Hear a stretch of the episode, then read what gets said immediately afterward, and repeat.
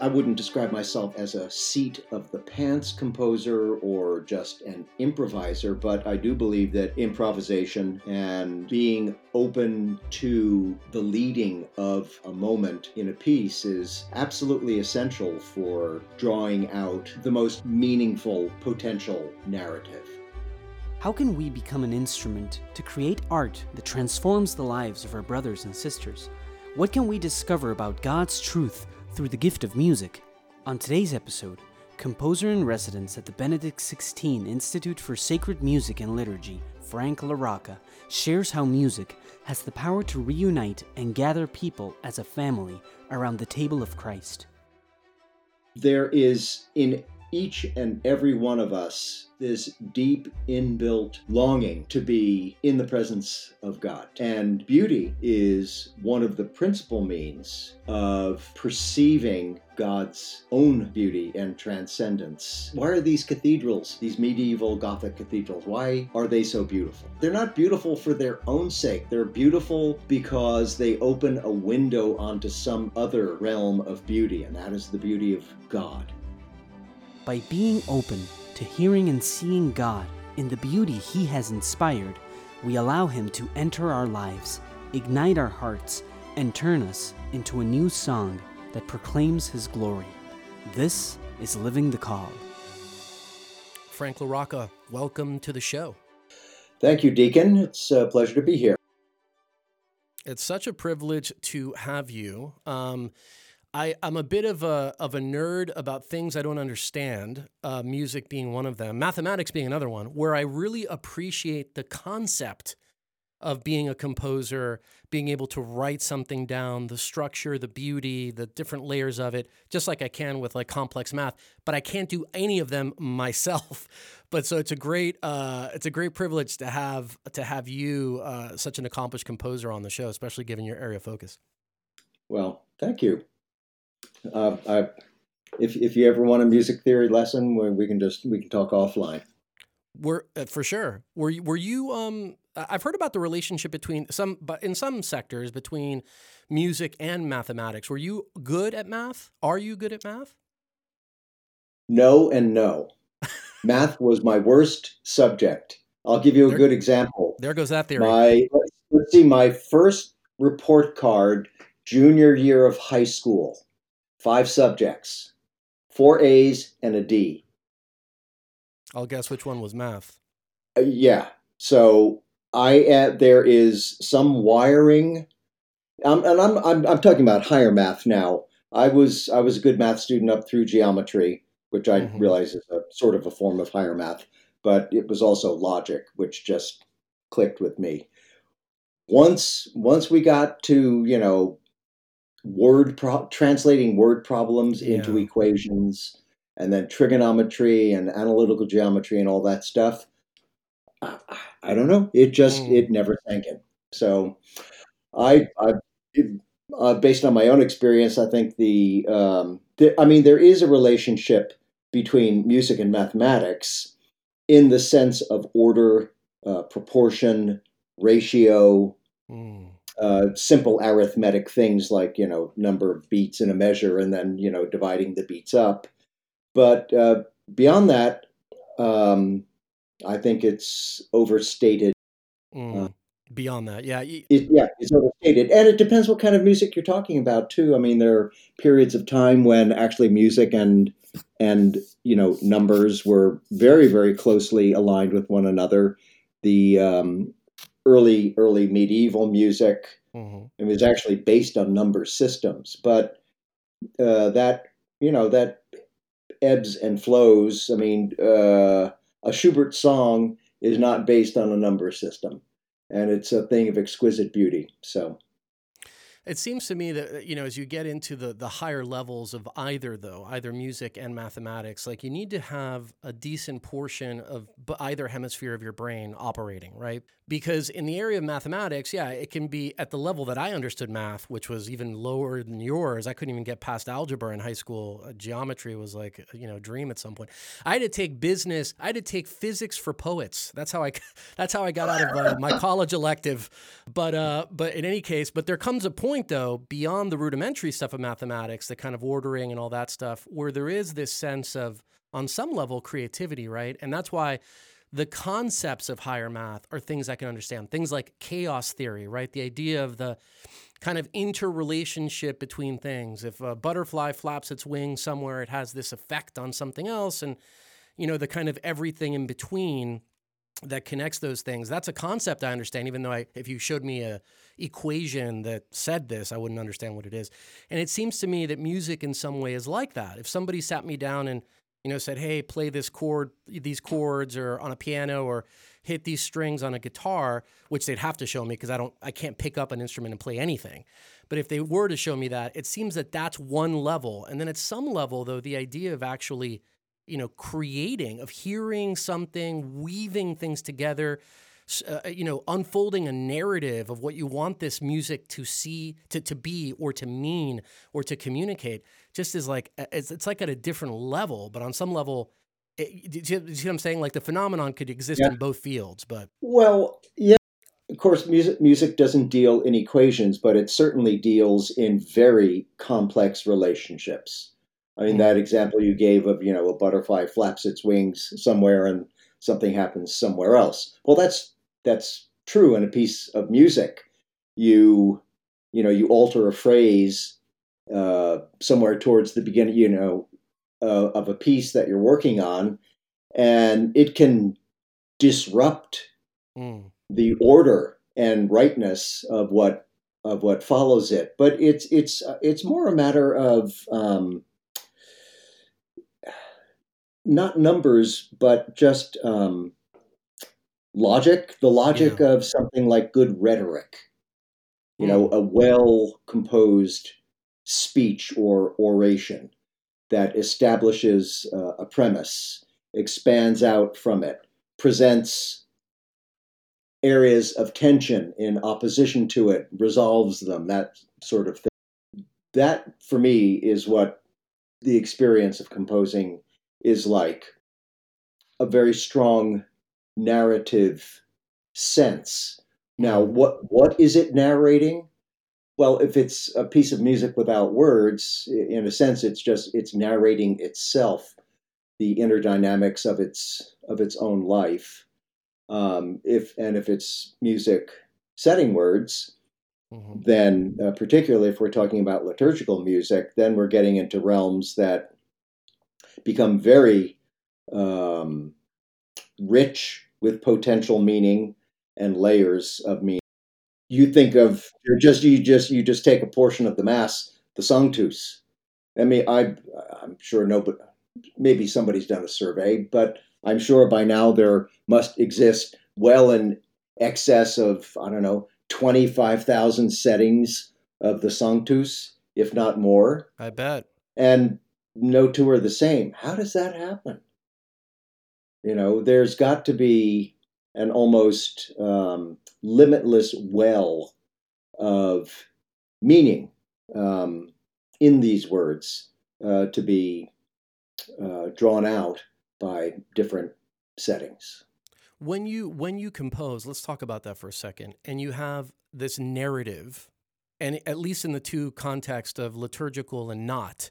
In the liturgical setting it seems that you're you, you have a setting right? In other words especially in, the, in a in a mass where there are parts of that liturgy that are meant to um, uh, you know express or explain something to the audience which in that case would be a congregant sitting there at a liturgy. You know you've got the penitential rite, and then you've got uh, other things, universal prayer, the Sanctus, the the uh, the Agnus Dei, all these different areas. But each of them has like a, is its own thing, but is also part of a broader story.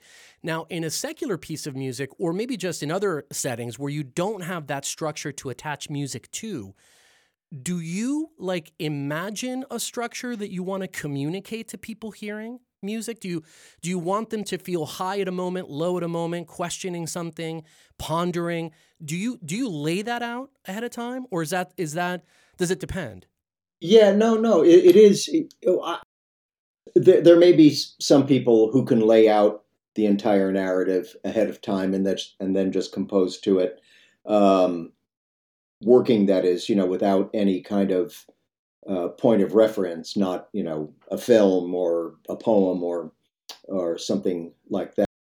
I personally find that approach to be limiting um, because if you lay out your plan ahead of time and then just go through and follow it, you're not leaving you're not leaving room for well, we'll just use a common word. You're not leaving room for inspiration.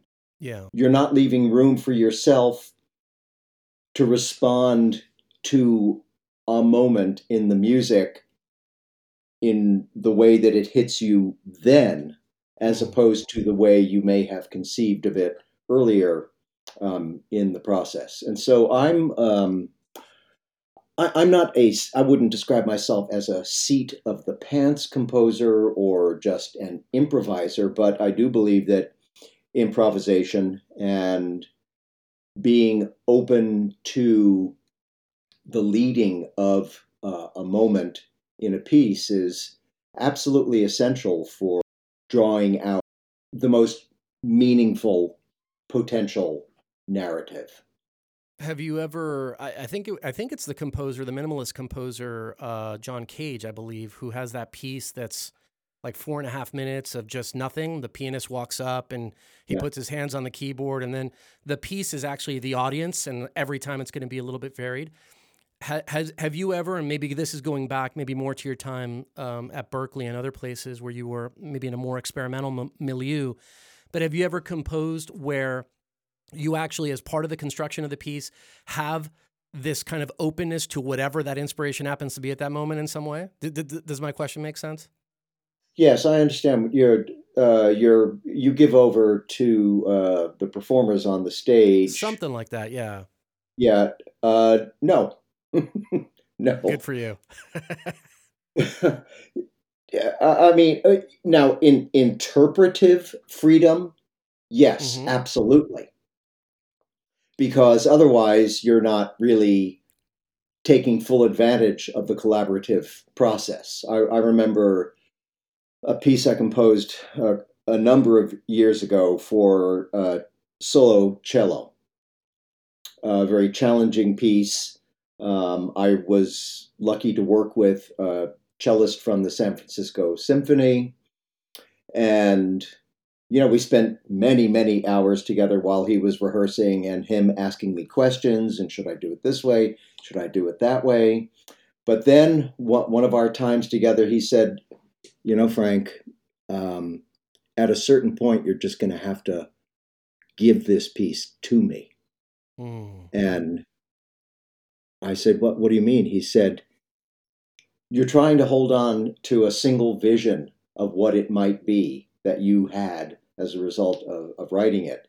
He said, Let me tell you, in my experience, and whether it's Beethoven or a living composer or whatever, um, if you don't let the performer into the developing life of the piece as it's being interpreted, you're you might as well use uh, you know a, a computer. Mm. And I, I mean, I was real I was really quite young at that point. It was an enormous insight to me the this willingness to give it up to the interpreters and let them augment whatever you've presented them with with uh, the unique gifts that they have as singers or uh, instrumentalists or conductors. Many people listening to this podcast, Frank, may not fully uh, capture the idea of interpreter that you're describing. So, by, by interpreter, you mean somebody who is playing a piece, a given instrument, in the composition that you've written. Yeah, well, you could think of it like uh, you could think of it like a play. So there's this character in a play called Hamlet, right? And you put on a production of Hamlet, and there's an actor portraying that part. The way that actor portrays that part is not going to be the same as a dozen actors somewhere else in the world portraying that same part at the same time. Um, it's the same part, it's the same words and stage directions and everything that Shakespeare wrote, but it's going to be 12 somewhat different Hamlets. Um, and that's that's that's the kind of interpretive freedom um, and skill on the part of the interpreter that I'm talking about. That is a huge insight, though. The idea that you can write, you know, on a sheet of music a given note, but the way that that note is played, or even beyond playing, performed, right? How it's given life by a musician can vary dramatically. Um, and and certainly as yeah. a non-musician but appreciator of music, I definitely understand that. I can imagine as a young composer how that would have been very inspiring. And in a way, there's a little bit of a Christian principle there about surrender, right? About about um, yes, you know letting go a little is. bit of your baby. Yep, that's uh, that. In fact, that's my uh, my first child had been born not long uh, before the composition of this piece for solo cello that I'm talking about. Um, and that's that was exactly the image that came to my mind when the cellist said, "You've you've got to hand it over to me." It's almost like giving up your child into someone else's care. Under what conditions are you going to do that? Well, you have to have a great deal of trust hmm. in the person you're giving them up. Yeah. E- even before you get to the interpreters, as a composer, are you thinking of the instruments as characters? Mm, uh, probably not in the way that I think you're asking that question. Instruments do have character. Um, and you know, you see, you I mean, you can see this played out in in in certain compositions uh, by certain composers. Um, you you think of uh, so there's so there's this piece for orchestra from the 19th century by uh, the French composer Camille Saint-Saëns called Carnival of the Animals, and it depicts you know segment by segment different animals in this uh, scenario, and you just you know you hear the the flowing grace of a cello melody, and you just go, oh yeah, that is what it's like when you see a swan float by. Sure. Or you know you hear the you know sort of uh, humorous quacking of an oboe, and you go, uh, yeah, yeah, I can imagine that's a duck, and I certainly know that a flute couldn't portray that in the same way. It's, so it's partly a matter of instruments having a certain degree of inbuilt character that you can call upon, not necessarily to depict something so literal uh, as an animal, but more more like using uh, shades of color or light and shadow the way painters do to mm. to um, to to just draw a listener in and then allow them or hopefully allow them to experience something that you intended for them. You you just learn through experience that there are families or particular instruments that can achieve a particular thing that you have in mind better than others and that happens for sure. In my own experience, my wife, who's you know a lover of music but not a musician on any level, loves stringed instruments. And it, I wouldn't even say that she's particularly knowledgeable about any kind of classical music, but loves the violin, loves the cello. It speaks to her. I've seen her weep listening to uh, cello, violin, uh, except viola, etc., and and not being able to describe why that that's the case, but you know, on some level, people being attuned to like a given instrument or instrument well, family. That that that is what, um, among others, um, Pope Emeritus uh, Benedict XVI calls the wound of beauty. Mm. There is there is in each and every one of us and some of us are aware of it and others are not. Some are aware to a great extent, some are not aware of it hardly at all. And there, there is this deep inbuilt longing to be in the presence of God, to, to feel his presence. Um, and beauty is one of the principal means, and it's a pure, it can be purely nonverbal means of perceiving some aspect of God's own beauty and transcendence. And it's it is uh, there. There's there's this other prayer, this um, after communion meditation by uh, uh, I believe it was Saint Bonaventure, where he talks about the, the most healthful wound of thy love. Mm. There's wounds where we're all it's it's a way of describing the vulnerability that we have and should have to uh, to the presence of God. And when we're struck in a particularly deep way, it's like a, as paradoxical as this might seem, or a healthy wound that yeah. we experience. That's where the tears come from. The joy comes from the experience of knowing or sensing God's presence. Uh, the, the tears come from it's so so beautiful that um, we it wounds us, but in a healthy manner. That reminds me also of a quote from St. Augustine, um, which I'm, I'm sure I'll probably get wrong. Actually, I just looked it up here in the back. In my deepest wound, I saw your glory, and it dazzled me.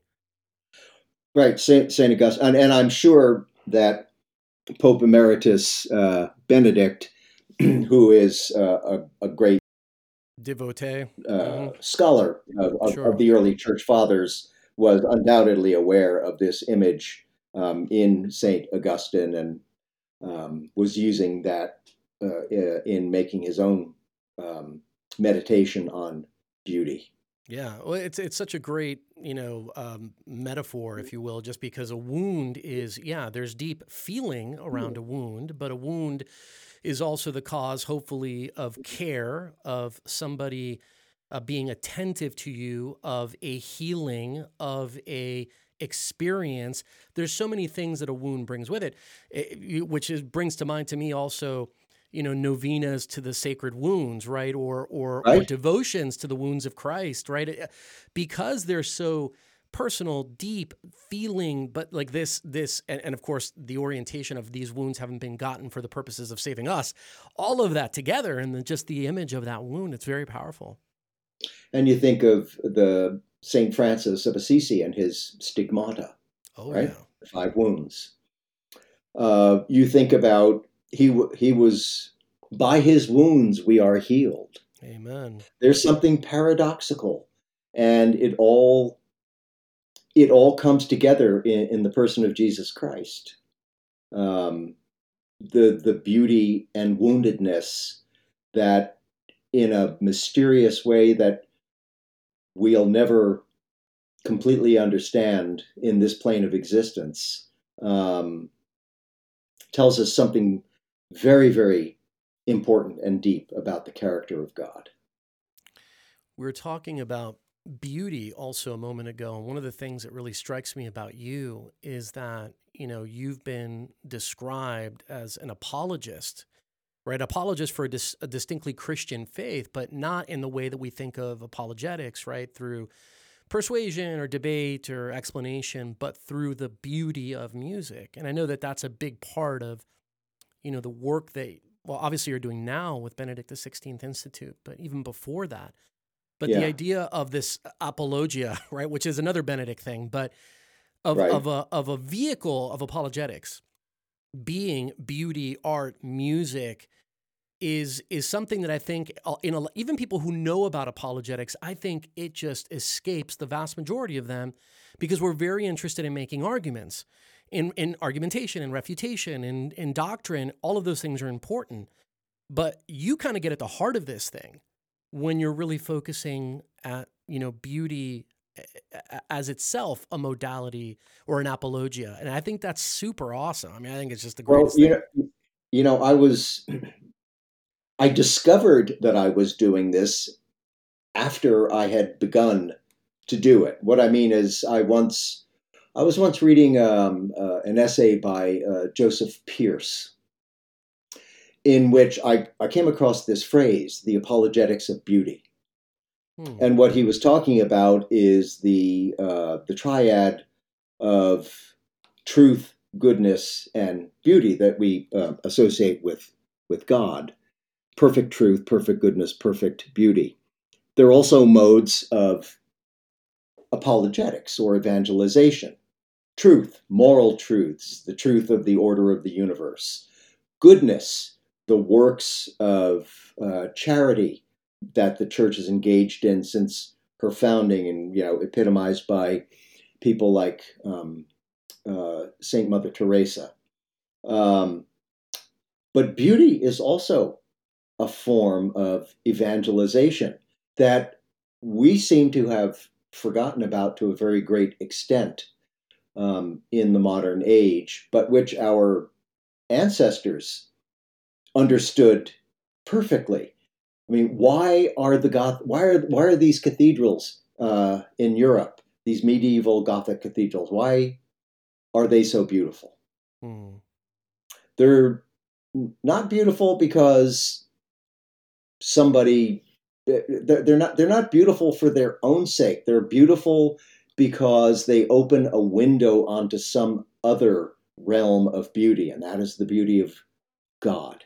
Yeah. So, you know, uh, when I was in graduate school, this this question of beauty, even though we didn't use that word, um, was a tremendous topic of debate and and disagreement. Um,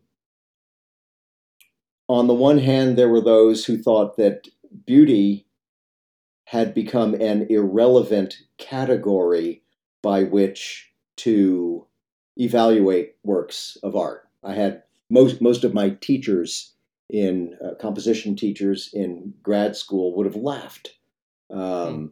if I had brought up the concept uh, uh, of beauty, and yet I couldn't. Uh, I there was some something inside of me. I was constituted in some way that I could not wholly embrace this kind of nihilistic, um, jagged, dissonant, uh, off putting modern music that was all the rage in, in the conservatories and uh, in the back in the day. Yeah, I would have thought you would have even had challenges defining even defining terms about at the beginning of discussing beauty, like what beauty is, you know. But but I affirm what you said that especially you know if I'm if I'm pegging the years correctly, there there's you know a lot of movement around these you know kind of uh, atonal, you know experimental and all right. these different things that you know we're out there i guess you get points maybe for being innovative if that is a thing but it doesn't point to anything or certainly open a window to anything uh, that can be you know reliably perceived anyway. No what it opens a window onto or is supposed to shine a light onto um, is the brilliance and originality of that individual person That's that right. was absolutely the highest order. I mean, everybody could hate the music. It could sound like, uh, you know, it could sound like broken glass uh, and and and car engines overheating. But if it was original and different, well, then Genius. you you know you, have achieved uh, the heights. Um, Mm, and that's interesting. I mean, I mean, th- I, I thank God that He made me in some way that um, I always regarded that sort of thing like the emperor's new clothes. You know, I I, th- I think everybody there, you know, I don't know if you could if you could get them alone and really get them to to speak uh, the truth without worrying about somebody overhearing them would would they all would have said, well, yeah, of course, you know. I mean, obviously, I'd, I I I acknowledge that a Beethoven symphony is better than, you know, uh, you know, breaking glass um, uh, as as a musical statement, but you know, that's not the way it is now. Everyone just seemed to accept that um, that that concepts that that things like simplicity, directness, and and truth in art were just relics of the past, and we had sure. outgrown. Or in a way, you could also make a theological case. In a way, it's a kind of a form of idolatry in the sense that if the greatest thing that this thing can be is a an imprint of the composer's fingerprint, right? It, it ascribes yeah. to his or her greatness. That's the ultimate end of it. Well, if that's the finish line, isn't that like a kind of idolatry in a way? I mean, like I'm oh, kind it's of absolutely, it's absolutely a form of idolatry, um, where you are the highest rule of truth in the universe. Um, so, I mean, I you know I was catechized pretty well uh, as a child even though I wound up drifting away from the faith for uh, a great many years, that formation in me also must have planted in me some deep memory or instinct about God and beauty and truth and goodness. Because what called me out of this modernist quagmire that I found myself in um, was precisely that a search for beauty and meaning in my music and, and a way to um, have my own voice. But it but not a voice of uh, negation and rejection but one that had something new and positive to sure. present uh, in in in, uh, uh in, in the musical uh, discourse. I mean, uh, I spent years trying to formulate and explain, not just to others, but even to myself. So, you know, what is it that makes this so ugly and this not, and this so beautiful? And what I realized I lacked, eventually I realized what I lacked was a philosophical language and philosophical categories of thought in which to um, locate these things. Uh, so it, it's it's fun. I mean, my my search for beauty and the ability to create beauty um, as a as a living as a modern composer led me into not just philosophy, but it actually led me back to God after all those years away. In in those years that, that you were away though, Frank, when you would come across or interact with or whatever um, with Catholic composers, either of the classical period or contemporary ones, did you? What was that that experience like? Did you conceive like you know whoever maybe I don't Mozart, but what but whatever the composer happened to be, did their experience of faith factor into your appreciation about them in the years that you weren't uh, that you were away from the faith. In other words, I'm not asking it very well, but what, if any? I understand what you're. I, I understand what you're asking. So you know, the biographies written about those composers, whether it's Bach or Mozart or whoever, would give you know kind of begrudging acknowledgement um, to the their religious faith in you know whatever degree they held it. Bach, of course, very deeply. Mozart, not so much. Not so much. Joseph Haydn, uh, Mozart's one of Mozart's mentors, very, very deeply, and, and so on. But uh, but then they immediately move past it because they'd say, but it had nothing to do with their music. They set up this two-tiered system of religious faith, which exists in only uh, the abstract, the the numinous realm, but then down here in reality, that's that's where their music resides, and of course that's a that's a false dichotomy. Um, but that's that's how they took care of it. That's how I used to perceive it myself, and I will I will tell you that there were there were two composers who um, kind of cracked through that um, that that shield, uh, that invisible shield around the the the faith and music uh, question. One of those uh, was Igor Stravinsky, who mm.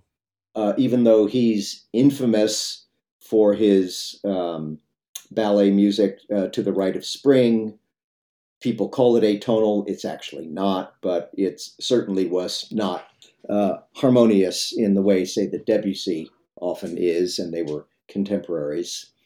He wrote a, a composition called Symphony of Psalms um, in the early 1930s, in which he, he does a setting of texts from three psalms, and it's it's new, it's different, but it is very clearly sacred music.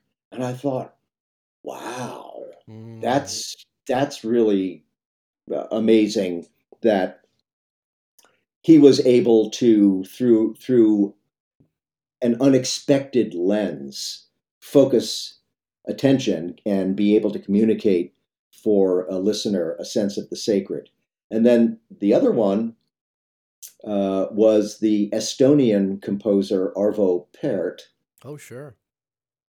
Beautiful. In yeah, yeah, really, really beautiful. When I when I bought my first CD of his music, I think it was 1989, when I was really, really just reaching a, a crisis point in my own grappling with these questions. I put on that CD, and I I couldn't e- I couldn't even describe what I was hearing to somebody because it seemed to obliterate every kind of traditional characterization.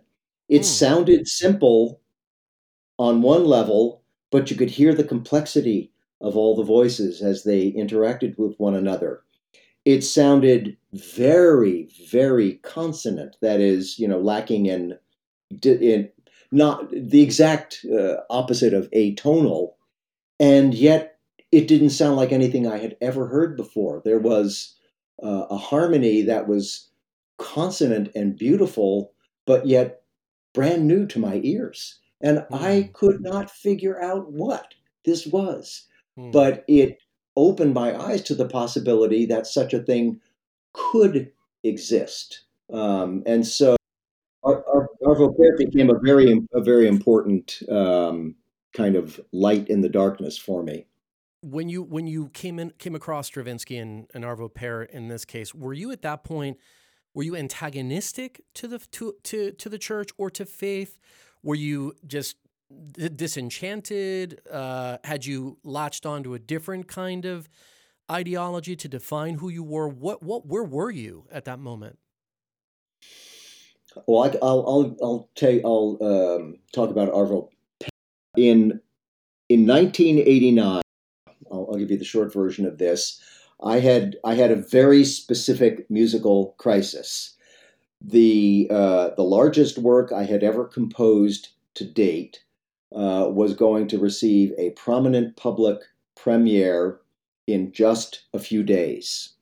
We were at rehearsals, and the great climactic moment in the most important part of the piece, we rehearsed it, and it was an utter failure. Everything that I thought it would do, it did not do. Hmm. And as a result, it, it, would be, you know, it, it, it would be like uh, opening a book and there's just like missing pages or, sure. you know, right, right, right at the point where everything's coming together, you know, it's, it's just random letters on a page or something. You just, I mean, it destroyed, utterly destroyed the piece. And Frank, just really quickly on that particular note, though, this is because you, as the composer, were hearing it, hearing it in air quotes for the first time being played back, and it didn't do what you imagined it would. Like what? Yeah. Eh, okay. Yes. It didn't do what I imagined it would. Okay. I mean, I had heard it in my head. I had banged it out, out on the piano, and I was convinced that this was what I exactly what I should have had there. But when I heard it live for the instruments and uh, there and a tenor singing solo. It just it didn't do just any of the work. things that, that I am. Yeah. So I'm I'm I'm four days away from this premiere. There's one rehearsal left. It's a Friday night. I realize I'm either going to be humiliated when this happens, or a miracle is going to have to happen, and I'm going to have to come up with a lot of music on the spot and it's going to have to be exactly the right thing that the existing music uh, was. I, I it, composing in those days for me was very, very difficult. In part because of this inner conflict I had between my training as a modernist and my instincts about real. And the, the thought of have of being able to compose as much music as I needed and then get write it all down this because this is before notation software write it all down on the score and then write it all out in each of the individual parts for each of the players. It, it was it was it was an unimaginable task. I got down on my knees and i prayed to the god that i remembered from my childhood. I said oh dear god if you are real mm. please now is when I need your help. Please, dear God, if you are real, please help me with this. The powerful prayer of the agnostic, the agnostic prayer works wonders. Yeah, I, I yeah. prayed the agnostic prayer. Deacon, I'm telling you, I got up, I went over to the piano, started playing, fiddling around with a few notes, and suddenly it was there. Wow what exactly what I needed, better than anything I could ever have imagined was there. Sure.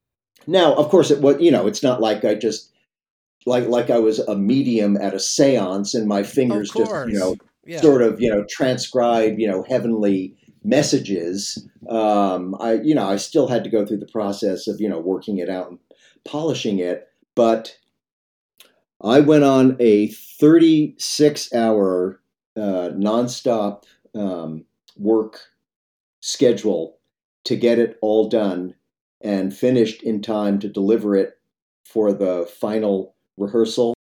And when I heard it, I, I know this is going to sound so, you know, I, I don't know, just so, uh, I don't know, movie scriptish. But when I heard it, I knew God was real. As an adult, that is, as an adult who had gone through all these years of skepticism and denial and and rejection and all these things for a person in that state i knew god was real. It's not that i never knew that before but i knew it you know as a 5 year old or a 12 year old i didn't know it as a how old was i? As a 39 uh, year old I think it's the difference also between this sort of, uh, you know, only intellectual understanding of um, of the deity of God, of the supernatural, and what sounds like the beginning of a relationship that you would have with somebody. What makes it's not you know if you if you um, I don't know what a good metaphor might be, but if you think of maybe some some tribe, Aboriginal or otherwise, who hasn't really interacted with a lot of people before, it's one thing to, to, show them a book and say, "Hey, there's other people living in these different countries." It's a completely different thing to walk in there and shake their hand, right? It's a, and it yeah. and it's that which um, I can imagine is something that's happening to you, hearing the, this piece back, where you recognize your work, but you see a contribution that is from somewhere else, namely someone yep. else um, Absolutely. It also reminds me of the scripture passage about God, you know, packing the cup, packing it down and overflowing. That kind of like over delivery. You know, God always delights in the, the, extravagance of God. Like it's not just sort of what you expected, but it's like the four things you weren't looking for that still happen. Like that's a good. That, that that's one of the hallmarks in my life, and sounds like here too, of how God has talked to me. I can tell you that from that day forward, I never ever again doubted the existence of God. Wow. Now, as far as getting to know the fullness, well, well, whoever knows the fullness of God, but you know what I mean. Getting getting to know a fuller and fuller and fuller truth about God. That still took me uh, quite a long time, and I uh, the, the at, at, first I at first I returned briefly to the Catholic Church. Um, I started going to Mass again. Um, I don't know why it didn't take, but um, I tried and it didn't really take. I'm gonna I'm gonna blame it on the music at your parish. That's just gonna be a uh, guess. Uh, well, well, the music the music was not that great. I, I will say. But uh, yeah, I don't know why it didn't take. Uh, probably because I wasn't willing to undergo a complete enough surrender to what the church asks of us, um, let's say in our moral lives, um, that would have opened me up more fully um, to God. Um, the next thing I tried was a kind of uh, evangelical Protestantism. And that at the time, well, that just seemed that seemed like the answer. And you know, and uh, and and I I don't want to discount it too much. Um, I, I, went to something, uh, I guess you would call it a, a charismatic evangelical service, and I really did have an experience of God. I mean, I had an almost road to Damascus like experience of God there. And what that had, that my musical experience did not, was an utter conviction as to the source of the barrier that still existed between me and God. And I just, I remember saying it out loud. I said, I finally see it. Wow. It's my pride. Don't ask me why I never understood that before, because that's pretty much always the problem. But for me, I understood it uh, in that moment. I stayed with uh, various forms of Protestantism for uh, about 13 years, growing increasingly disenchanted uh, with uh, essentially the moral confusion um, in various denominations' um, theology and uh, especially their moral theology and became increasingly attracted back to the Catholic Church after uh, after Pope Benedict was elected in 2005. I mean, I watched the whole thing on TV. I sensed even then, not as a practicing Catholic, that it mattered enormously who the church chose as its new pope because that person would be the face of Christianity to the rest of the world. And they had to choose the right person. And they did. And so I started like being curious about Catholicism again, eventually coming back to the church in um, uh, uh, the the first Sunday in Lent uh, in the year 2009. I went to confession the day before. Bless me, Father, for I have sinned. It has been 42 years since my last confession. Thanks be to God. God bless God, God bless that priest that he was he was ready for me. Oh, really? Um, so you made an appointment, or you just walked into a confession? Oh, no, no, no, no. What I mean is, he was such a good priest. Oh, got it. Okay, I got it. Okay. He, he, was, he was ready to hear, you know, a lifetime of.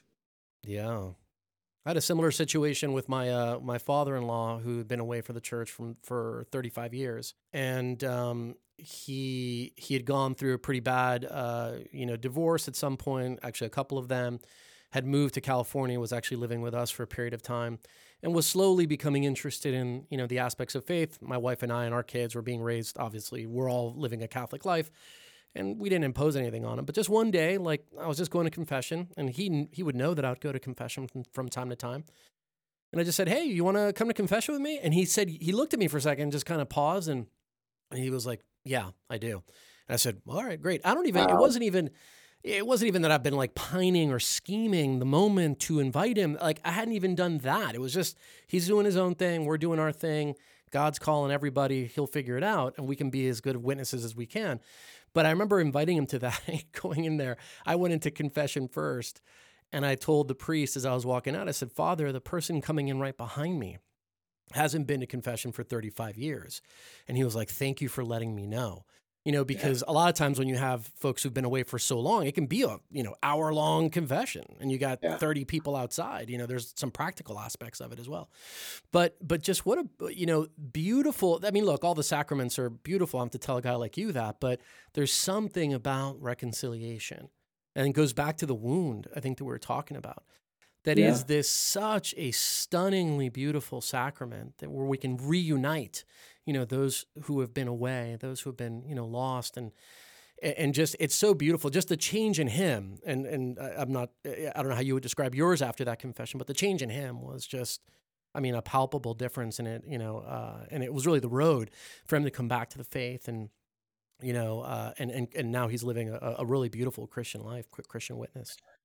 Well, uh, I, I, consider that confession to be the most significant and transformative t- time experience I ever had in my life because all through my years as a Protestant, you know, I knew I was still sinning, and I, not to mention, you know, from back when I was in college and, and all these sorts of things, and you know, some pretty serious sins in there.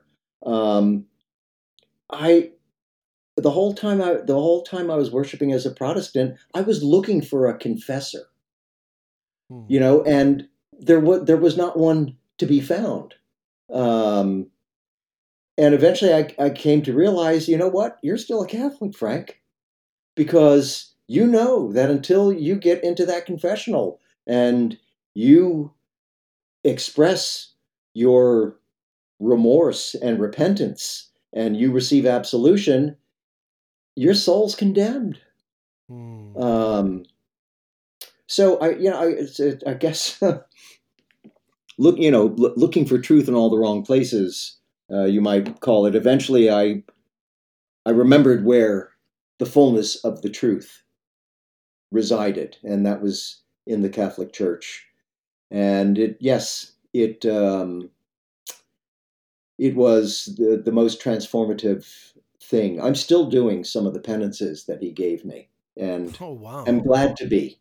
Yeah, because it's a constant reminder to me of how how narrow a path righteousness can be and how easily you can you know slip off into the uh, abyss. Yeah, 100%. So always a good reminder every time you see a Catholic bishop and you see that crozier, you know, it's the little hook at the top and that's the part that kind of bring you back from the edge when you're wandering away, but it's got the little sharp stick at the bottom, right? So you got to occasionally get get, exactly. get poked yeah. and be held accountable for the things that you need to do and it's such a such a great such a great image. Um, yeah, thy rod and thy staff they comfort me. Amen to that. Uh, yeah. yeah. I know. I know for sure that reconciliation has been just a, a huge part of my journey, and I, I'm, I'm, I'm always trying to encourage people about the sacraments in general. I talk a lot, a lot to people who are in my work who are not, you know, particularly Christian or certainly not Catholic, and so some of these concepts, um, you know, take a lot of time to unfold, right? Because you've got the five second explanation of what um, of what confession is. You've got a five minute version, and then you've got a five year one, right? Which is this yeah. just constant understanding. The it's almost in a way like music, right? Hearing a piece of music once. I love it, but you don't really know why. You hear it by the 10th time you've heard it, you have a sense of, oh, here's that moment. This is the moment that makes me feel a particular kind of way. That's like the huh. sacramental life is. These that's different layers kind of unfold. Yeah, no, you're right. That that's a that's a terrific analogy and and really rings true to me. I want to uh, uh, switch gears a second here as we kind of get close to wrapping up, Frank, and ask you about a, a, a, comment you made a while ago, and that was about the churches and cathedrals and the beauty that man has made in honor of God because it points to God. It's a window to God. It's a window to something else, right? And that that's lacking in a lot of you were using it in a musical context, but I could argue it's lacking in a lot of other contexts, popular culture, et cetera from my from from my standpoint, you know, there's there's obviously a popular culture, a dominant culture, whatever you want to call it, that is pervasive, that is in many cases corrosive to a lot of the things that we know are the kind of fullness of the truth and beauty that you've described over the course of of this episode. And, you know, I, I think about that just a moment ago before getting on the show. Um, I was reading an article about the oldest parish in Chicago shutting down. We're recording this show on Monday, the 22nd of November, but on the 21st of November, Sunday, was the last Mass that they'd celebrated. This 115 year old church, by American architectural standards, something to behold, beautiful, etc but it's being shuttered. The diocese can no longer afford to even have it, right? Um, now, without getting into the vagaries of that diocese, this diocese, maybe they could have managed it different, whatever. The fact of it is, is that there's a popular culture that has just taken such dominance over our lives as Americans. And you know the approach that you're taking, that Archbishop Cordileone is taking, that Benedict uh, 16th Institute seems to be taking, is about kind of developing this pipeline of of beauty and truth and goodness and you know to to and this is my question is that to infiltrate this current culture remind us of what true culture looks like create a new culture? What exactly is it? Yeah i, I would say all of the above. When you when you think about the regrowth of civilization after uh, the fall of rome so late antiquity the early middle ages the high middle ages and so forth. All that all of the you know the architecture the art the music um, the these these sources of beauty came from the heart of the church. But they didn't uh, they didn't stay enclosed by those walls. This and i'm, I'm going to speak to music because that's what i know the the you know the great early medieval examples of polyphony is what gave rise to the great Renaissance, Palestrina, Victoria, examples of polyphony, which in turn, in the person of the composer Claudio Monteverdi, uh, who wrote met, uh, some of the most beautiful sacred music in the world, it provided him with the platform to create what we nowadays know as opera.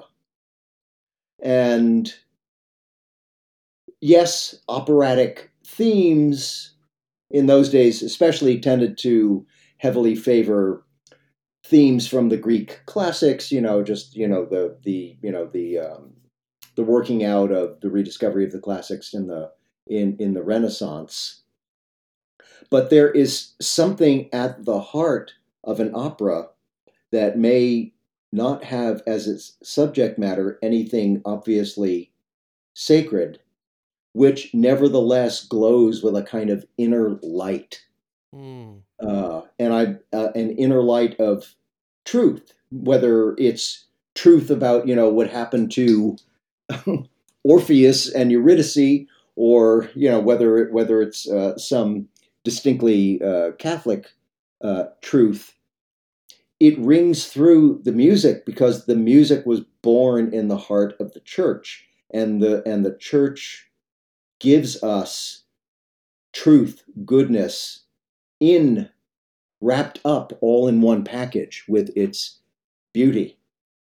And I think I think the problem is to a certain extent um, the church turned her own back on her own patrimony of beauty at a certain period of time and a kind of continuous connection with this with the past that I that I'm talking about uh, was uh, ruptured, and not I'm, I'm not going to name names, but there is an awful lot of bad music, artwork, oh, yeah. architecture in in the church, which do not ring forth with anything that could attract a wider culture the way that Monteverdi, playing off the Renaissance polyphony, created opera that drew in people from out from all kinds of cultural and, and religious backgrounds. What Archbishop Cordileone is trying to do uh, is to uh, he's, he's doing a hard reset in a way. He's trying to get back to those same fundamentals that the church understood centuries ago and rekindle the fire in the church for creating beauty, which, yes, resides first within her walls, but then has the potential to radiate outwards into the culture. I love the idea of these things being born in the heart of the church. And you know, when you think about the heart of the church and you apply a, a global lens, which of course you should as a Catholic, and look at what the heart of the of the church means in all these different contexts, it, it, it allows me to see some of the maybe genesis story of, for instance, your Mass of the Americas, right? Which is an That's extraordinary, extraordinary piece of music, and I, we'll put links in the show notes for everybody, but uh, you know to check out if they haven't already. But this idea of you know, taking Spanish, Latin, English, Nahuatl, uh, Yeah. you know, and you know, incorporating all these different things again from the heart of the church and putting them together in this just stunning composition which has for me in my personal opinion the added benefit of of trying to you know bring the church in addition to being a cultural tonic of bringing the church in the United States together closer and by that I mean the Latino and Anglo community Yes, so and that is, yeah. Well, I was going to say that. I mean, that was you just stated it right there precisely what Archbishop Cordileone's vision was when he came up with this concept of the Mass of the Americas. I mean, it was it was his concept. Um, I, I mean, we worked on it together, and I brought in some of my own uh, ideas uh, about what we could do, um, particular the Nahuatl um, communion meditation on uh, Ave Maria. Mm. Um, but he said he said to me, he said, just visualize if you can for a moment a California mission. It is very clearly a church building. It has things about its shape, its form, um, that you you know instantly what it is. It's a church, but it does not look like a church in you know in the heart of France or England. It doesn't look like Chartres Cathedral or Westminster Abbey. Um, he said, "That's what I want to do." He said, "I know that drawing upon elements of Spanish language culture, specifically Mexico, mostly in this case, we can sacralize it in such a way, in just the way that the Franciscan friars sacralized the style of architecture they found in the New World and put it to the put it to holy purposes. So that that's, that's what he asked me to do. and that's a you know in a great tradition of sacralizing uh, i love that word i've heard of it as you know cr- uh, you know baptizing or christianizing or christening these these other things because that is the church right the church does not obliterate cultures she No. embraces and she she internalizes cultures because it is the universal church and then you know raises them up to the glory which is the ultimate realization of the fullness of the existence of God and his and his son Jesus Christ.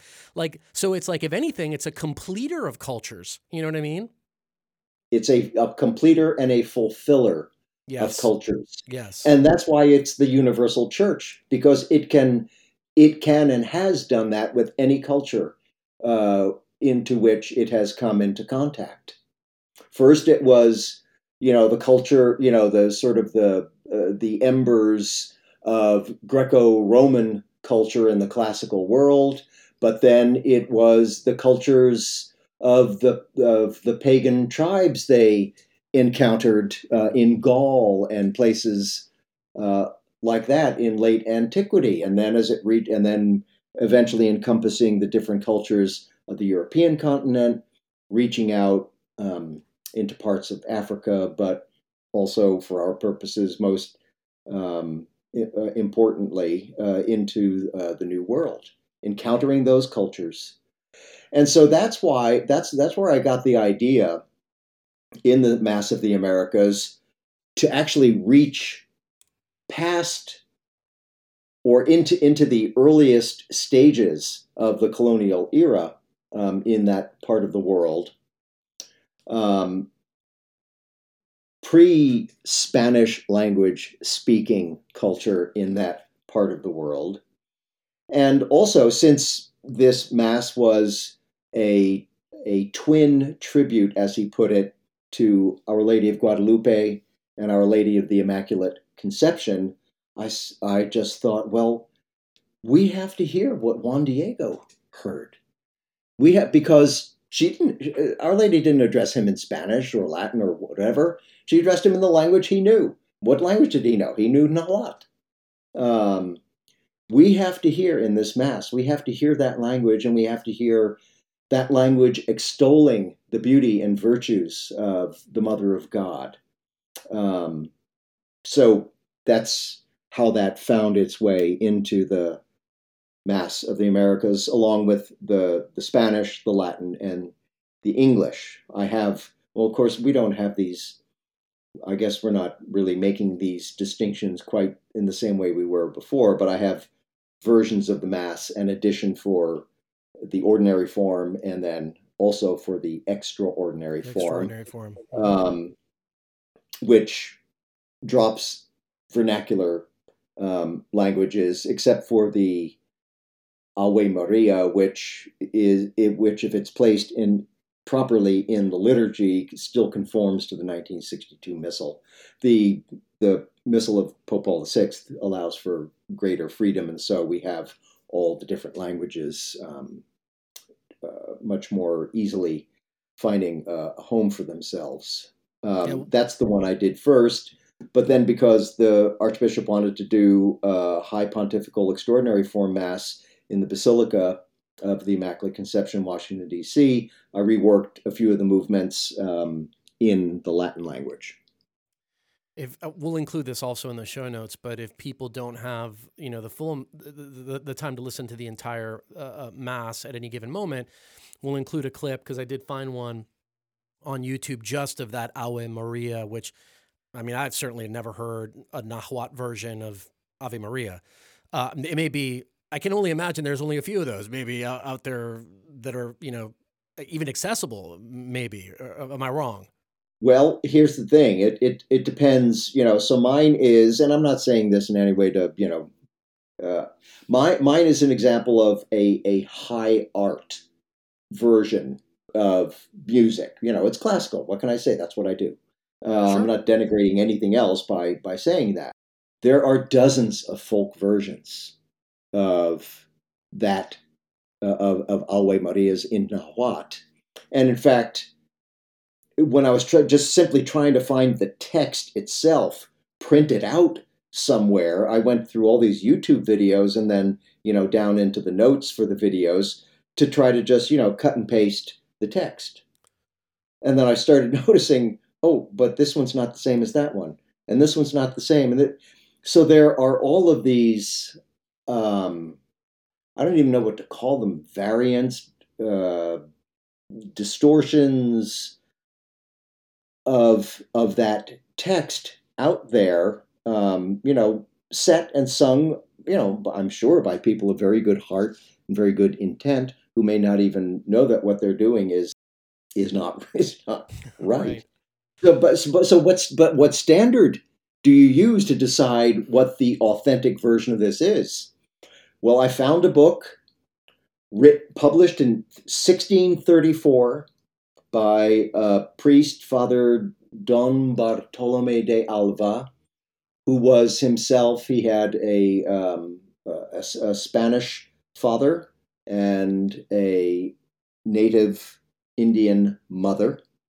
So he grew up speaking both Spanish and Nahuatl in his household. He became a priest.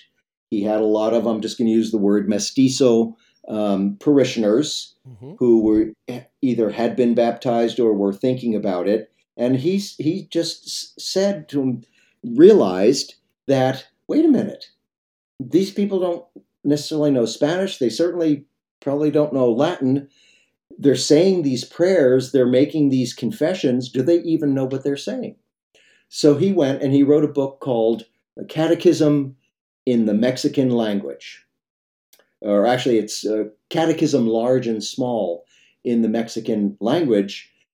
Included in that book is the original nahuatl translation from the latin of the ave ave maria into Yes. the nahuatl ave maria so i was confident that i had found the authentic That sounds like a pretty reputable source to me. I'm amazed Yeah. also by the fact that the dynamic that this priest identified in the 17th century still exists to, to a, in some cases to a large degree here in the US as it relates to the now Latino, which is itself kind of a you know grandchild of the mestizo people, but the Latino Right. parishioners and the Anglo parishioners in the sense that a lot of the times, certainly I can see say this in my life as a deacon, you know, will I'll be in either uh, you know mass setting or in a, another liturgy, you know, baptism, whatever that whatever it may be, and you know do the entire uh, experience in Spanish and recognize, even though everybody's Latino, that after I'm done with the ceremony, they're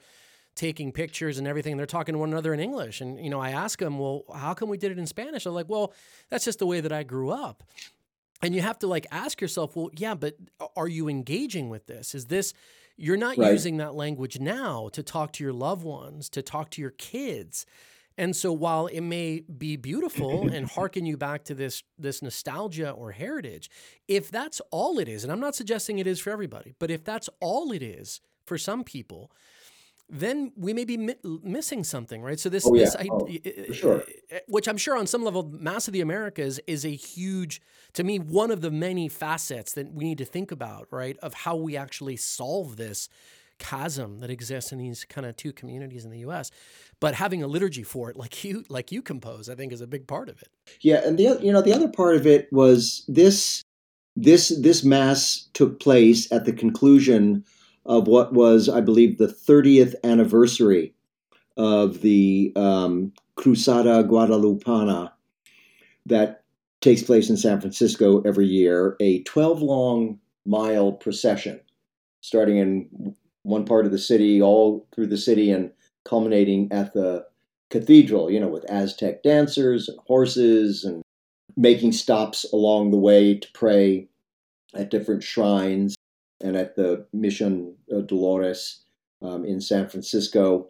The Archbishop obviously loves his parishioners.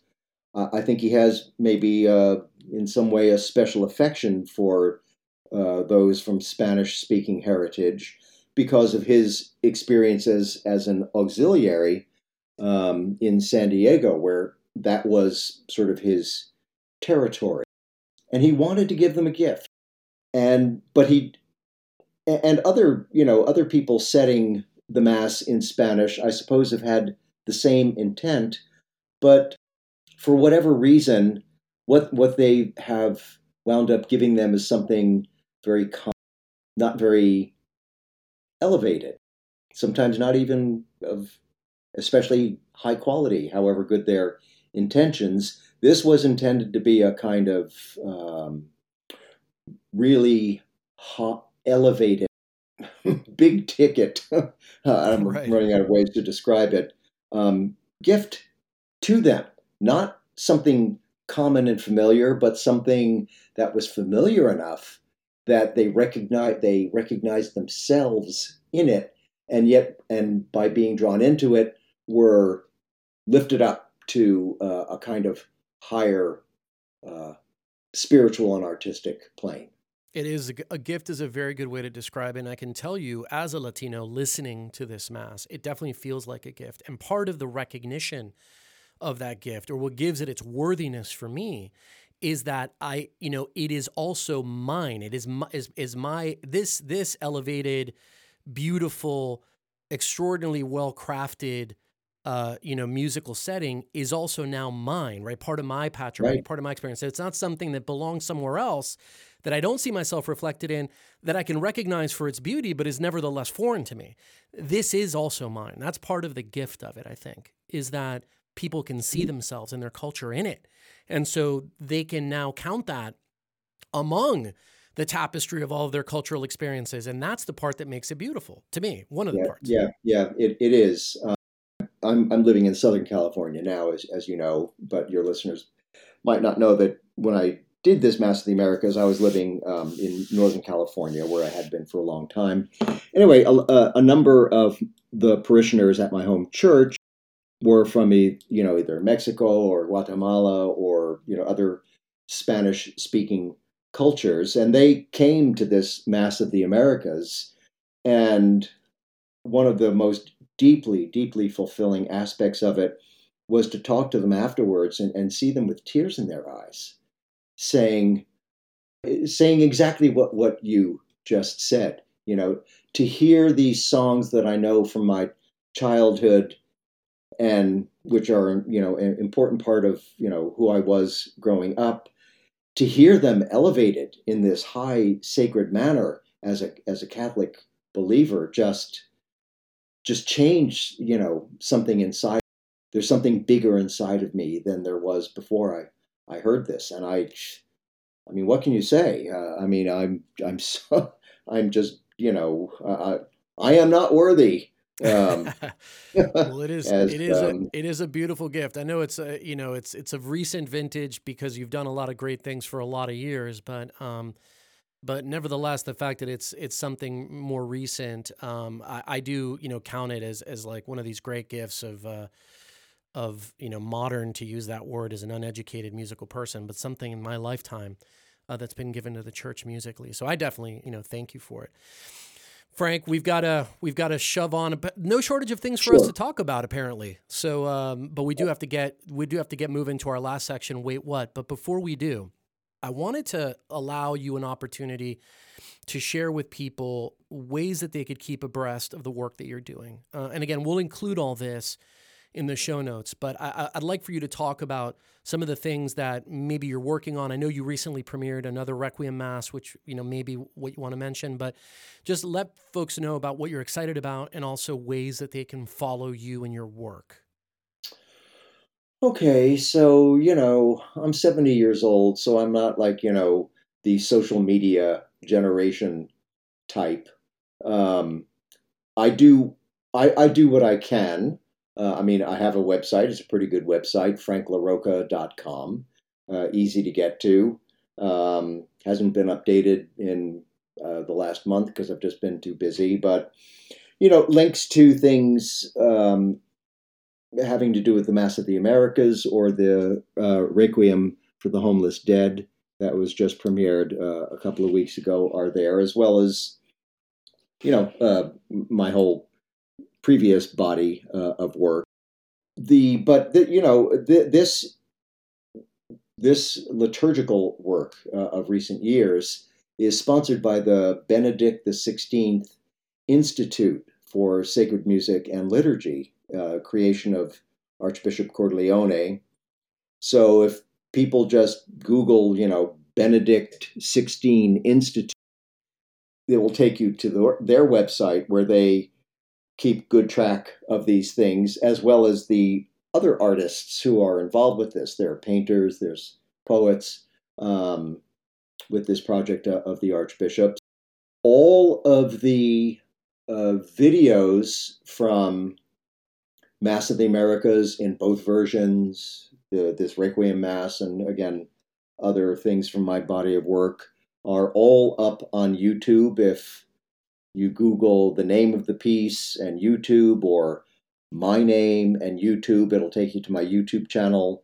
There's individual videos, there's playlists. So it's out there. Uh, I may not be, you know, as slick as um, as my 30 something year old children, but um, I try to keep up. Well, I'm sure that's plenty, and uh, and as mentioned, for those listening, we'll have all this information uh, in the show notes, and you can access. But I will tell you that Frank is very Googleable, and uh, his work is as well. So you'll have no issue doing it on Google. Very good. And Frank, you know, just to kind of wrap up um, the the kind yeah. of main segment of our show, you know, my great prayer for you is to continue this. Obviously, this this work that you've been doing for years but now increasingly in the form of ministry because that's what it is from my from my vantage yeah, point. and it's um you know just drawing people closer by showing them that window that gate that doorway to the source of all things right which which art and beauty etc point us to uh, and so for that, you know, I, I really do uh, pray that the Lord continues to prosper everything that you're doing. Um, but uh, Thank you. I'll ask you to pray for one specific the next project that's coming up, which is on July 1st, 2022, at Mission Dolores in San Francisco, um, I, I, the Archbishop has asked me to write a mass in honor of Saint Junipero Serra.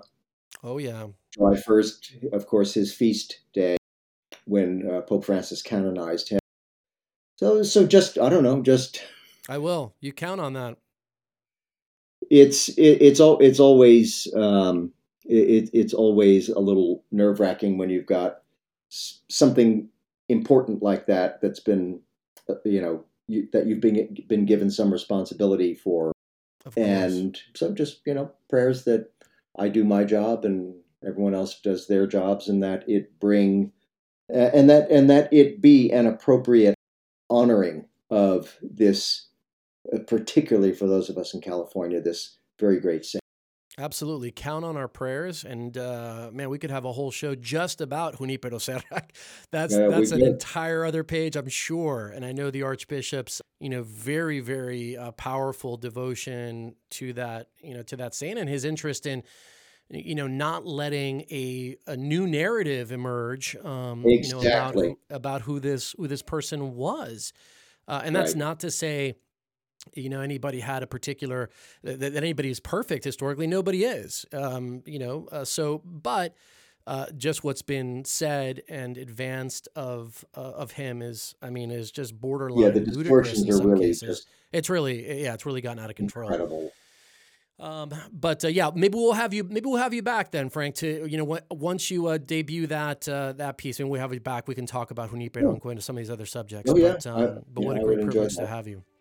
All right, Frank, uh, you ready to play? Wait, what? I guess so. Sure. All right, here we go. Here we go. Question number one, Frank. We will each of us one day meet the Lord, and those who die in friendship with God will live in paradise with Him for all eternity. It's natural, therefore, to assume that composers over the centuries have long imagined what they might hear on their way to their heavenly homeland. What would your ideal soundtrack be to ascend to the beatific vision?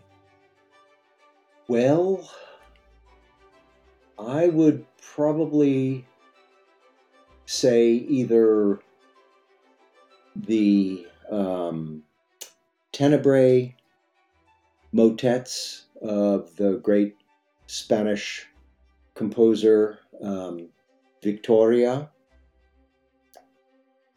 or and not or and the uh, the Vespers of Monteverdi, which is just one of the most transcendently beautiful pieces of music imaginable.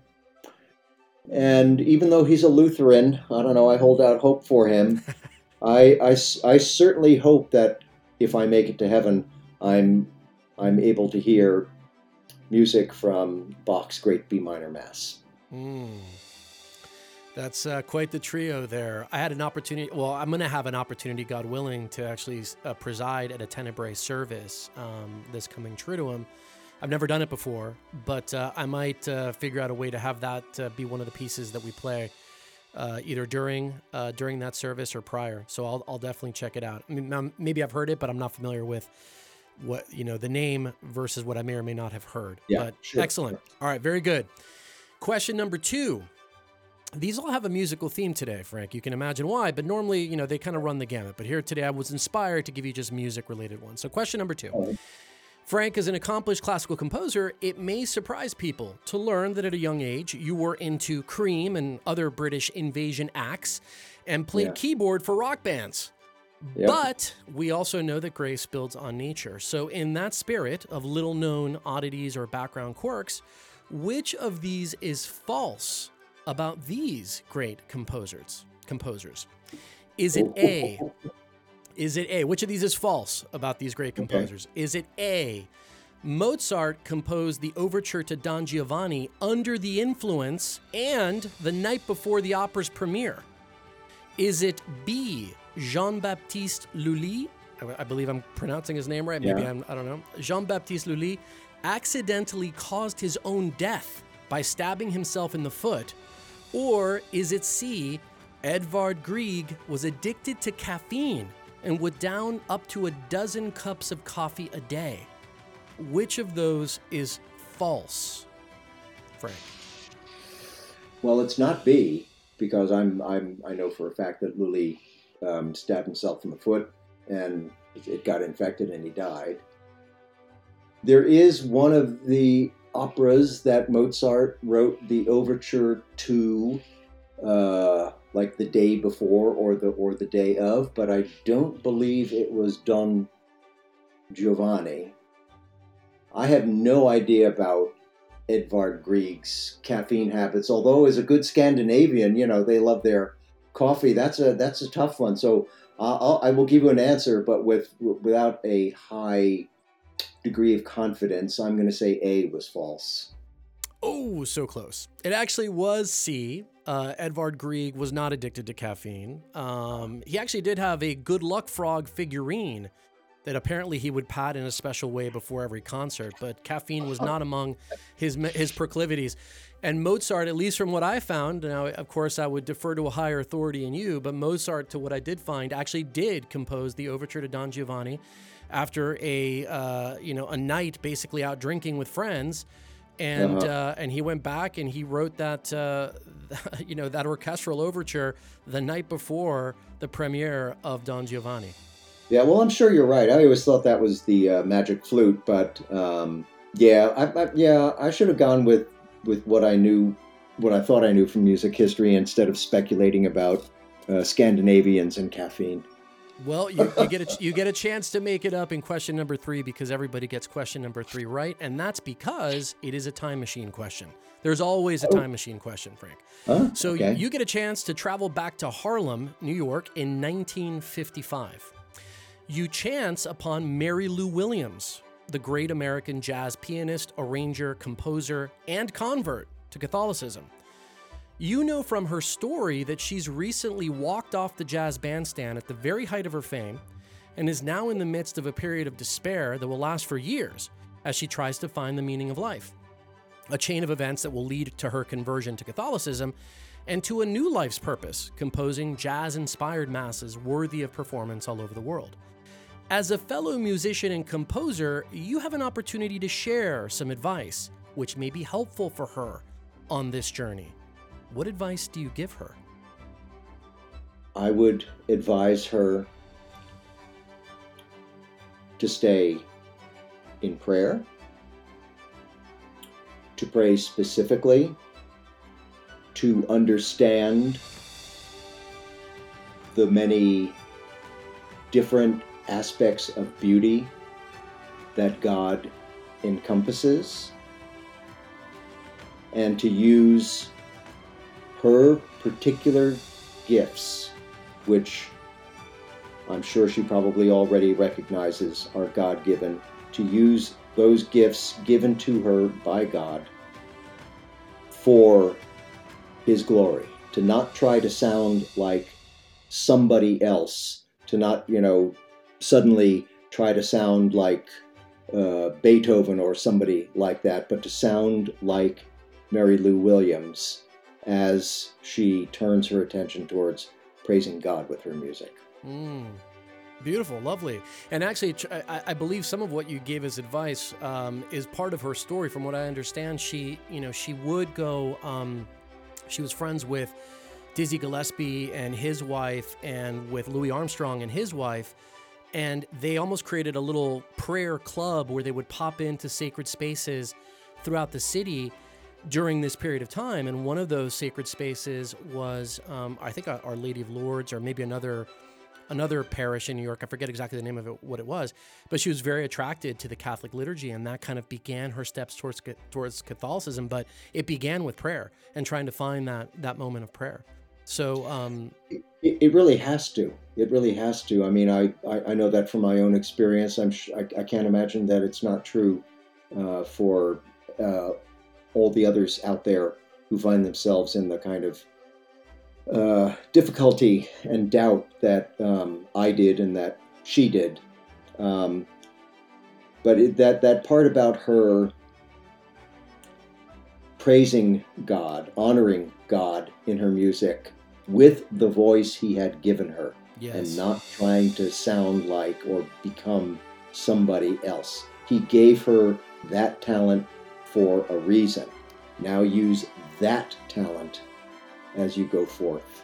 Beautiful. And, Words of advice that, that, that apply to everybody listening as well, no doubt. Yeah. Frank, what a great privilege to have you on the show. Thank you so much for spending time with us. Um, God here, bless Deacon you on your work uh, and your continued ministry, and uh, and we'll definitely be keeping an eye out for what you're up to. Thank you. I look forward to whenever it is that you and I will meet each other in person. Likewise. And if you're listening to our voices, that means it's time for you to subscribe Make sure you follow this podcast, share this with a friend, loved one, family, business acquaintance, someone you want to aid in their own spiritual walk. And we'll see you again next time on another episode of Living the Call. If you enjoyed this episode of Living the Call, please remember to subscribe and give us a five star review. Tell someone you love about the show and spread the word. Living the Call is available on Apple Podcasts and Spotify and anywhere else you listen to podcasts. You can learn more about the organization behind the show by searching for the Catholic Association of Latino Leaders on any social platform or by going directly to call-usa.org. That's C A L L USA.org. Living the Call is produced by Manu Caston and Diego Carranza and our friends at Juan Diego Networks. God bless you and thank you for listening.